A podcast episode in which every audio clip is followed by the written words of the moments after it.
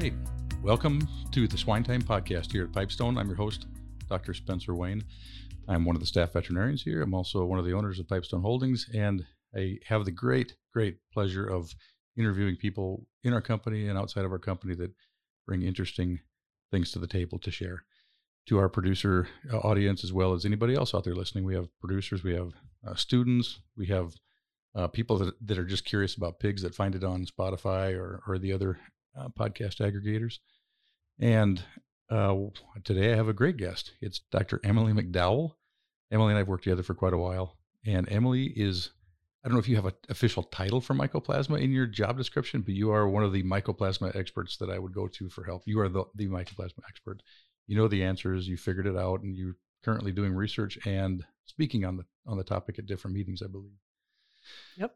So we can get right into it. Before we get into mycoplasma, though, why don't you tell us a little bit about yourself, where you're from, um, how you got into this, and anything else you think might be interesting? Sure. Um, yes. So thank you, Spencer. Um, my name is Emily McDowell. Um, I have been with Pipestone for nine years.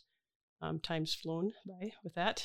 Uh, originally, I came uh, from our Ottumwa practice, uh, and then I've been through several others up to Pipestone, and now practicing out of Orange City. Uh, I'm originally from Primghar, Iowa. I now live by Paullina. Which Um, Primghar is it? Primghar and The only Primghar, Spencer. oh, The only Primghar in the world. okay. Well, I got confused for a second there. I thought it might be the other one. Okay, go Yep. ahead. So yeah, thanks. Thanks for the opportunity, and I'm excited to talk about mycoplasma and what we're doing here at Pipestone with that. Okay. All right. Mycoplasma. What is it?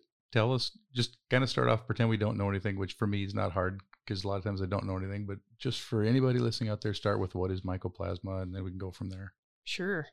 Yeah, absolutely. So mycoplasma is a bacteria um, that has been around for over 50 or 60 years. Um, in the industry, it's uh, in general, uh, mycoplasma is uh, the origins of it is from the sow farm uh, itself. So mycoplasma is very much a vertical disease, a sow to piglet um, disease. Um, however, we uh, we do see more of the issues with mycoplasma in the downstream pigs of those sow farms that are positive. Um, and so typically what you'll see is a dry hacking cough that just goes on and on and on. It never really kind of never really clears up very well, um, or you know, d- despite using medication and that kind of thing. Um, the cost of mycoplasma um, for the downstream producer is is very significant. Um, there's a there's a range uh, of two to ten dollars a pig, uh, based on um, kind of uh, the losses on average daily gain or mortality as well. So and Okay. uh, the the the big spread in cost there is really from uh, what else is involved. So if there's a, a PRRS break involved, or if there's a flu break involved, then there's that that's where you get into the ten dollar range. hmm Yeah. So you mentioned something in there. It's a vertical type disease, and, and a lot of people out there raising pigs are, are familiar with how they feel about PRRS, which is I got great pigs, and boom, they blow apart at 100 days of age, or, or something like that. They're they're growing, and then they they hit it, and it could be anytime. It could be early, later, but it's a laterally introduced infection. A lot of times, mycoplasma is typically different. And can you go through that again? That like sure. how most people end up dealing with myco? Yes, absolutely. So, um, most of the time, if um, in the past, we have a lot of farms, um, if they're 20, 25 years old, um, we mycoplasma negative gilts were impossible to get at that age or of that vintage of a sow farm. And so, some sow farms have had mycoplasma um, pneumonia for for the existence of the sow farm because that's what they were stocked with. And so, um, some farms have, have eliminated over time. A lot of farms today that have been stocked over the last 15 years have been stocked negative now that we have uh, negative replacement gilt sources. And so, um, so that's, we've had, most of our system is negative, thankfully. Um, but we still have some farms that um, have, still have mycoplasma from uh, the original stocking or just never eliminated it. Yeah. You know, you said most are negative. Um, but if you go back 10 years, 12 years ago, they were almost all positive. I Mhm, mean, it, it absolutely. wasn't that long ago that, that all of our Pipestone managed farms were positive. I don't, I'm trying to think if it just been those new stockings from about 10 years ago that were finally able to stock negative. And what are we percent negative now? You think 80% or Yeah, what? I think we're 85% negative in the system. And Okay. we have uh, different categories. Um, we have a provisional negative category, which is kind of a there's the negative category, then the next step down is the provisional negative. And that's kind of a holding area. Um, we do some testing within that period of time just to make sure that they are truly negative and that uh, we don't get a, a rebreak is a possibility in that time period. And so that's what we're trying to um, do our testing so that we know that they're not not going to rebreak. Yeah. Um, then there's a there, there's the mycoplasma closure uh, farms, and so those are farms that we've identified. We've done our exposure. We've we're actively in a holding pattern for our gilt introductions. Um, so we're kind of we it's a hold, close, homogenize, and then a, a, a defined time period um, where we're waiting for um, for that bacteria to clear in the Mhm. pig. So you're jumping ahead a little bit, which is talked about what it costs and kind of the history of it. And we used to be a lot of positive farms, and Yep. now we're mostly negative. And that the assumption there is, well, we must know how to get rid of it. And you were just kind of defining some of those pieces to an elimination Sure. program for mycoplasma. Yep. So load, close, homogenize, and then give it time. What you Correct. just stated. Yep. Which is um, the nice thing about mycoplasma is that it very much um, we can pile it on to if, for instance, a trigger for mycoplasma elimination for some farms may be a maybe a purge break, where um, our exposures and closure timeline um, is very much the same for what we would do for PRRS. hmm One thing I want to add before we go on is, you know, a lot of farms that were stocked 25 years ago with a source, you know, their replacement gilts that came into that source were, were positive also. And so they already had immunity. And so our, our clinical signs that we saw from mycoplasma downstream were, were minimal because we already had a quote stable gilt coming in for mycoplasma already exposed. Now, where we kind of ran into trouble when the replacement gilt sources turned negative for mycoplasma is we had we still had positive sow farms. So we had positive sow farms bringing in negative gilts for mycoplasma hyopneumoniae. Those negative gilts were then getting infected with mycoplasma. We had a lot of instability at that sow farm, and some of the um, the percent of pigs that are positive uh, of mycoplasma that uh, from shed from the sow to the piglet in the farrowing house that dictates the severity of mycoplasma or the, the amount of um, Mhm. value that that farmer is going to lose in the downstream uh, just based on percent positive at weaning. Yeah. So said similarly, differently, is uh, the more myco you pump out with the pigs, the more myco disease and cost you have in your in your pigs as they grow. Yes. And it and it they it's not like all or none. You, it's more or less. Mhm. And if you're positive, it's going to be more or less, but it'll be something. Yes. Uh, you mentioned something too about the gilt coming in negative. The other thing historically that's changed a lot is that we used to have small GDUs. They would come in at select weight, like 20 Yes. weeks of age or 18 weeks of age, and they would have a little bit of time to see the myco and go through it. And then they'd come in kind of still pretty rolling hot with it when they were getting bred and gestating. And Yep. if you have a longer time in the GDU when they get them in younger as a wean age gilt, that helps a little. But you still have to be intentional about eliminating it. Absolutely. Yep. Great comment there. Um, the the I 100% agree. The farms that we see the most significant mycoplasma downstream are definitely those GDUs that have that receive a, a negative gilt that is a select weight gilt, 18 to 20 Mhm. ish weeks of age when they come in. And it takes about 240 days total um, for that mycoplasma, for that gilt to become infected and to clear it. And so, if you can imagine that scenario of a select weight gilt coming in, getting infected, being bred, 114, 15 day gestation period, um, she's still shedding mycoplasma a lot to her piglets. And that's a significant if you think of a normal sow farm, 20% of your sow farm population is uh, from gilt moms. And so that's a significant amount of pigs that are coming out exposed to mycoplasma, and that's going to spread throughout those Mhm. farms downstream. So you talked about the cost on the pigs. You had average five bucks a pig would be a pretty good number to pin on. Like my pigs are myco from a myco positive herd. I'm probably got about five dollars more in slow growth penalty that I'm dealing with. Some mortality, maybe a little conversion, but really it's gain. And then uh, from some experience, I would say it goes beyond just the pigs. There, there's got to be some benefit to the sows when your sows, when your gilts aren't going through it as they develop, and when your sow herd isn't dealing with it, trying to get bred and farrow and do all the things that sows need to do. Is that fair to say too? Or? Yes, I, I agree. I don't know if we have quantified the value to the breeding herd very well, um, but I do think that uh, it does improve our potential for the, the optimal total born that we would desire. Okay. Typically with PRRS, I would have said we're like 90% able to get rid of PRRS through a closure. And now recently it's a little different. PRRS seems like it got tricky in the last year. It's not quite as easy as it seemed like it used to be.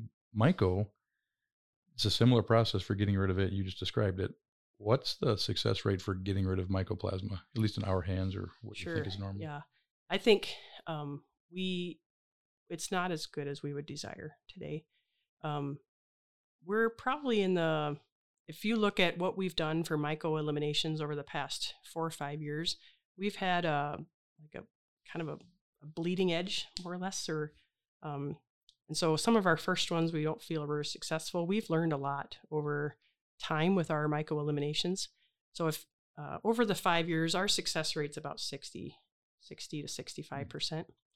Um, however, I think uh, if we broke down the more, I don't know what I would assign for percentage for the recent ones that we've done, but it's mm-hmm. definitely been better. Yeah. Um, one of the major keys, I think, of how we've improved our success rate in the mycoplasma eliminations is through um, some new diagnostic or new testing techniques that have come out uh, for mycoplasma.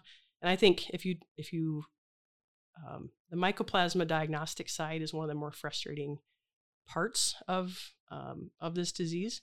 And so what what we're actually doing is a what we call a deep tracheal catheter uh, test, end of closure. So if our tr- if our total closure is 250 days for mycoplasma, um, we are testing these gilts around 230 days, um, and we're doing a deep tracheal catheter test. And so what that means is we're taking a, a 30, 30 to 33 inch long uh, post cervical AI catheter, and we're passing it into where the mycoplasma lives, and that's the trachea. Um, and we're we're uh, so that's putting after we after we do that, we, we take it out and we put it in a, a PBS or kind of a water solution and send it in, and pooling those tests uh, to know if it's still present or not. So that's a it's kind of a labor intensive method yeah. um, to do the test, but um, it's drastically improved our ability to detect mycoplasma. You know, basically purely from the fact that we can get uh, where the mycoplasma lives. So we're getting closer to the source. In the past, um, people use nasal swabs and some other techniques, um, mm-hmm. but we're just not getting deep enough yeah. um, to get it. So yeah, so stated maybe in a more layperson terminology, you take a long skinny tube and run it way down the, the windpipe until you hit kind of where the, the windpipe breaks into the two sides of the lungs. Yep. Rattle it around a little bit, pull it out, and then chop the end of that tube off in in a, in a like a test tube, and then yep. that's what get tested is this little chunk of plastic that goes way down in the pig's lung. Right. Because if you go up to the nose or to the saliva, there's just very little organism when it's actually down in the lungs to find. Correct. Yep. Uh, and then we're doing a we're doing a PCR test, which is a uh, with that sample. And so that's a test really of presence of the bacteria uh, in the lung at that point. So yeah, one other thing you didn't say it, but I think you would is with the first eliminations we did, we would actually take a large percentage of the pigs and like take a tube down their throat, kind of the same thing, and then squirt a bunch of mycoplasma in there just to get them exposed correctly. And that was incredibly labor intensive. Like everybody hated life yep. at the end of the day. The, the, the gilts hated life, the people hated life. And now we're we're fogging them. Like if you can imagine a right. hurricane fogger, just that's going to aerosolize a bunch of stuff. So we, we fog it, makes it way better, way easier, probably much better exposure effect as well. Yep. So um, to add to Spencer's comments there, um, our efforts really on mycoplasma eliminations actively was really started in probably 2017, 2018. Um, and what was the advancement right ahead of that was um, particularly um, we had we there were we were learning like crazy on how to best acclimate gilts. So how to best expose these negative gilts to mycoplasma earlier. Mm-hmm. And so we really had no idea how to do that, or it, it was very labor intensive. There was uh, quite a bit of research done around that time of how many to acclimate. Um, in order to get exposure within 30 days. And that really was kind of a light switch uh, for me on, yeah, we can actually do this. It's just possible. Mm-hmm. Um, so, and I, and Spencer kind of glanced over it a little bit, but just because mycoplasma acts differently than PRRS or flu, um, we really feel like elimination of mycoplasma at a sow farm level uh, can be very successful long term as long as we keep mycoplasma coming in. You know, if it doesn't enter in a gilt, yeah, uh, we can keep it out. Especially, and that's even more true, I think, on our filtered farms today. Yeah, yeah not that myco can't come in through the air in your farm, but it is way less likely Correct. than PRRS or flu to come into your your farm. So if you get rid of it, good chance you'll just stay rid of it for a long time. Yeah, I mean for potentially for the rest of that that sow farm's life, as long as you're just basically careful with biosecurity. Yep. So the deep tracheal, uh, we were to Spencer's comments a little bit a few minutes ago. We were we were acclimating gilts in the GDU at a young age, uh, passing this catheter into the trachea, giving him mycoplasma. Um, but uh, we were on a on a farm. It was 20 people that we were bringing in to do this, and crazy labor intensive. Lots of different teams working on this. Sometimes a couple days. Uh, to do it, and so it wasn't uh, it wasn't long before we um, heard heard some wind of um, a couple people doing some aerosol techniques, and um, that's that is our technique for exposure of gilts today for mycoplasma. Yeah, in the learning process, we, I mean, we didn't just kind of come up with things all on our own. We had some help. Um, Absolutely. Uh, Maria Maria Pieters is, was really helpful to us. Is there anybody else that kind of was part of the learning process for us? Was it yep. mostly Maria? Or? I think, um, yeah, some of the other experts that we've used, Maria has been fantastic. Um, Amanda Sponheim has been really, really good. Uh, uh, Tom Wetzell was helpful. Mm-hmm. Um, Eduardo Fano was very helpful. So we've had really good experts that um, have studied this and have uh, have a lot of passion for eliminating mycoplasma and just see the value of it and. Um, pushing us to try new things or to try new techniques. So, yeah, just kind of thinking over the, the arc of the last uh, eight to ten years of really thinking about it and then doing it, going to mostly negative status now experts were helpful. We learned a lot. Used to be kind of a novelty, like, "Ooh, I have a myco negative farm." Now it's almost it's standard. Yep. And it's when you sell pigs, our our farms that we manage sell pigs out, outside of the shareholder group. Sometimes it's much easier to sell a mycoplasma negative pig for that five dollar a pig penalty that that producers want to avoid. Yep. Okay, so we kind of went through the hill history and what it is and how to get rid of it. Um, I know you're working on some current research. You've recently presented at some different meetings. You want to comment on what you're doing? Sure. yep. So um, we've we've been we've probably done 25, 30 um, attempts at elimination for mycoplasma over the time over the last five, six, seven years. Um, and uh, one of the issues that we continue to feel is true is that um, the we th- we think there's more persistence of mycoplasma pneumonia than um, what has been previously described in research. So, um, basically, previous research uh, was done um, not using wild type mycoplasma strains like what we have today, um, not using the same detection methods that we have today with a deep tracheal catheter, um, and in a in a different situation too. So, so you, you might say that the research previously said oh, a pig gets mycoplasma, they're positive for this many days, but it was in a different setting than what you might find in your barn. Correct. And in the barn, it's probably longer. Yes. And so what was previously published was somewhere between 210 and 240 days. These gilts went. And uh, the deep tracheal catheter test, the, the, the sample that we, when we, we passed that catheter into the trachea where, where the lungs kind of break apart or bifurcate into the two different lungs, um, that's been really helpful uh, for us and has been really key to identify persistence in farms. And so um, I think that was a, a, major turning point to improving our success here at Pipestone of our eliminations. So we're doing this sampling at 230 days. We're detecting uh, positives at that point, and we're able to do something about it. And so this has been something that we've observed for two years, a year, um, and been fr- frustrated with. And so we put together a project where we set up a sow farm just like we would every single one that we do. And um, this particular sow farm, uh, the trigger for this elimination was a PRRS uh, event, unfortunately. Uh, and um, So we set up the farm, and then we decided uh, how do we verify that every gilt is exposed well? So is it an exposure problem? And um, so one of the ways we did that was that was one consideration. Um, the other one was how does that look over time? So if we sample uh, the same gilts over time or the same sows over time, uh, is that uh, are there CT values from the PCR? So uh, cycle time values, which is a indication of uh, how positive are they. So a, a, very low CT value would be very positive.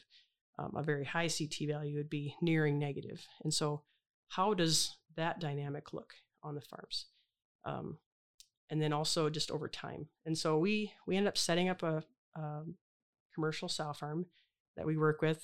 Uh, we, we exposed them like we normally would, and then we ended up uh, doing some deep tracheal catheter testing, which is our normal method, uh, multiple times. So we sampled the same 140 animals uh, five times. So we they uh, the sows did not love us by the end of that period of time, uh, being snared that many times. So we sampled 30 days, 60 days, 120 days, 180, and then 240 days. Um, what we found, we had we did have some persistent positives uh, on this farm, which was very very much the same that what we've seen on many of our other closures that we've done over time.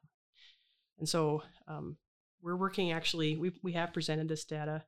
Um, we have um, we're working on trying to get it written up to um, in a research manual, and I think really the focus of this is to help direct more funds towards research because we need uh, we need that um, to try to study this more and to follow the gilts longer than what's been done in the past. There's a lot of research for mycoplasma that ends at 140 days of age mm-hmm. or 180 days of age, and we really need we really need that to go out longer for mycoplasma to get valuable information. So those 140 sows, you, you tested them and then all the way up to 240 days, I think you said. Correct. What percent was still positive at 240 days? Yeah, we had two animals, so it was okay. uh, low, very low percent. Um, but that's uh, that's what we see. And so mm-hmm. some some farms it's more, some farms uh, it's less. But uh, typically on a lot of farms we see that. Um, what we do when we find those positives uh, at Pipestone is uh, time is our biggest friend.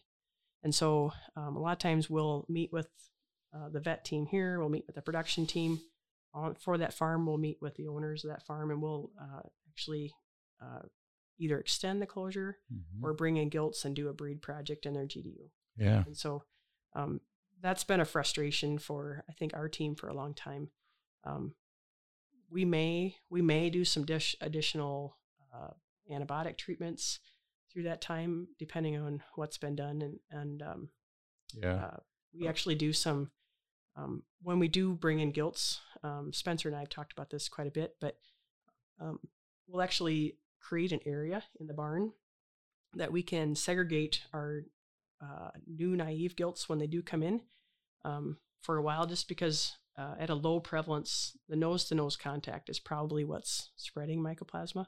It, and so we're trying to really avoid the rebreak situation. How can we set up this farm the best we can to uh, make sure that we don't break again? Yeah, and just to put a real edge on what you all just said there with oh we extend the closures. That's happened to me a couple times, and so you get to be the bad guy because I'm the farm. Like, oh, we're we're done with the closure. We're going to start bringing gilts in. We're, and then Emily says, no, you got to test whatever a couple hundred animals, it, and it's not easy to slide tubes down mm. sows' throats.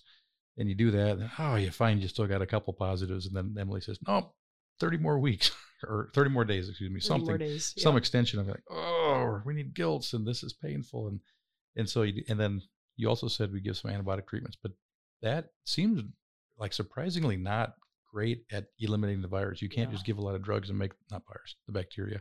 You can't just give a lot of Draxxin and, and assume you're going to go negative. It doesn't seem to work that way. Yeah, time, time for sure uh, is our biggest friend in that situation.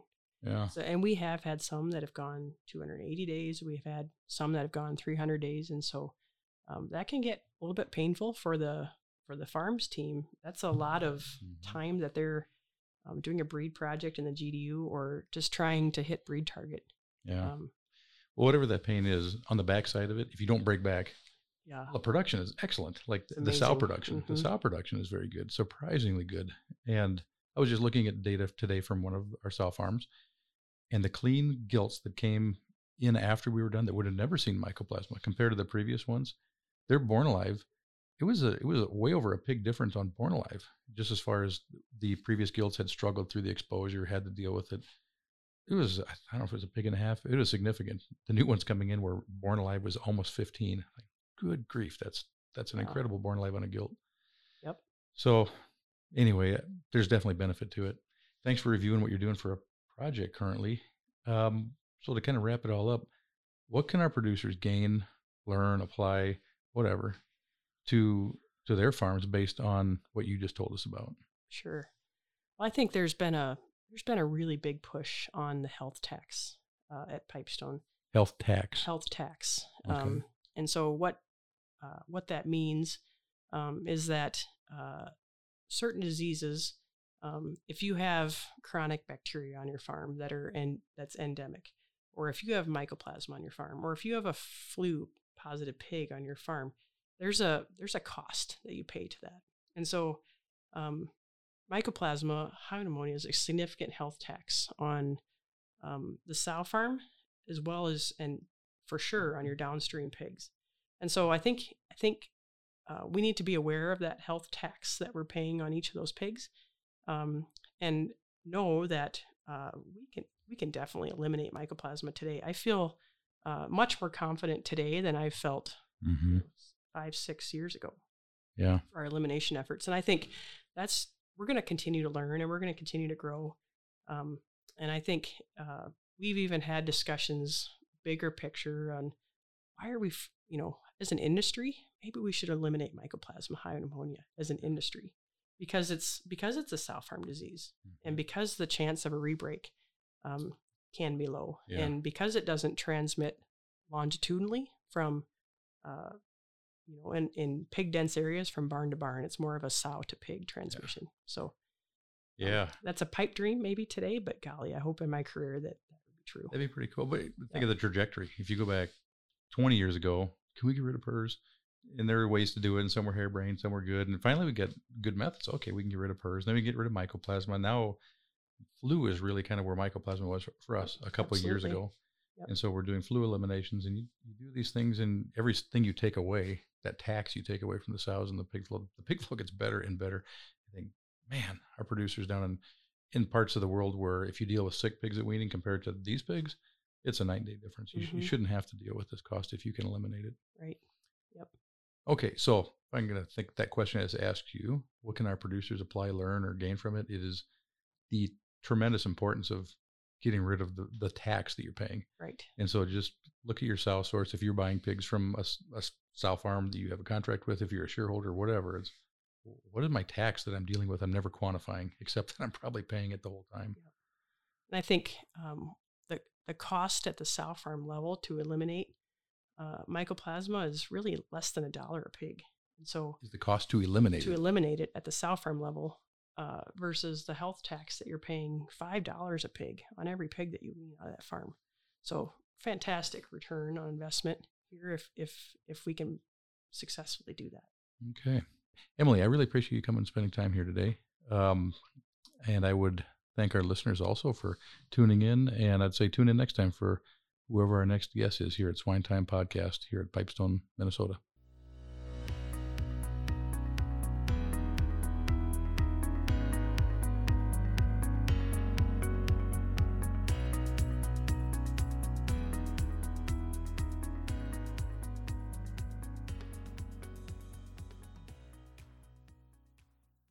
Swine Time Podcast was created for the pork industry and individual pork producers around the country. Hosted by me, Dr. Spencer Wayne, with the Pipestone Veterinary Services. The podcast contains pork industry news, advancements in animal care, and how to enhance your productivity. Monthly podcasts are available on Spotify, Google Music, iTunes, Anchor, and on www.pipestone.com.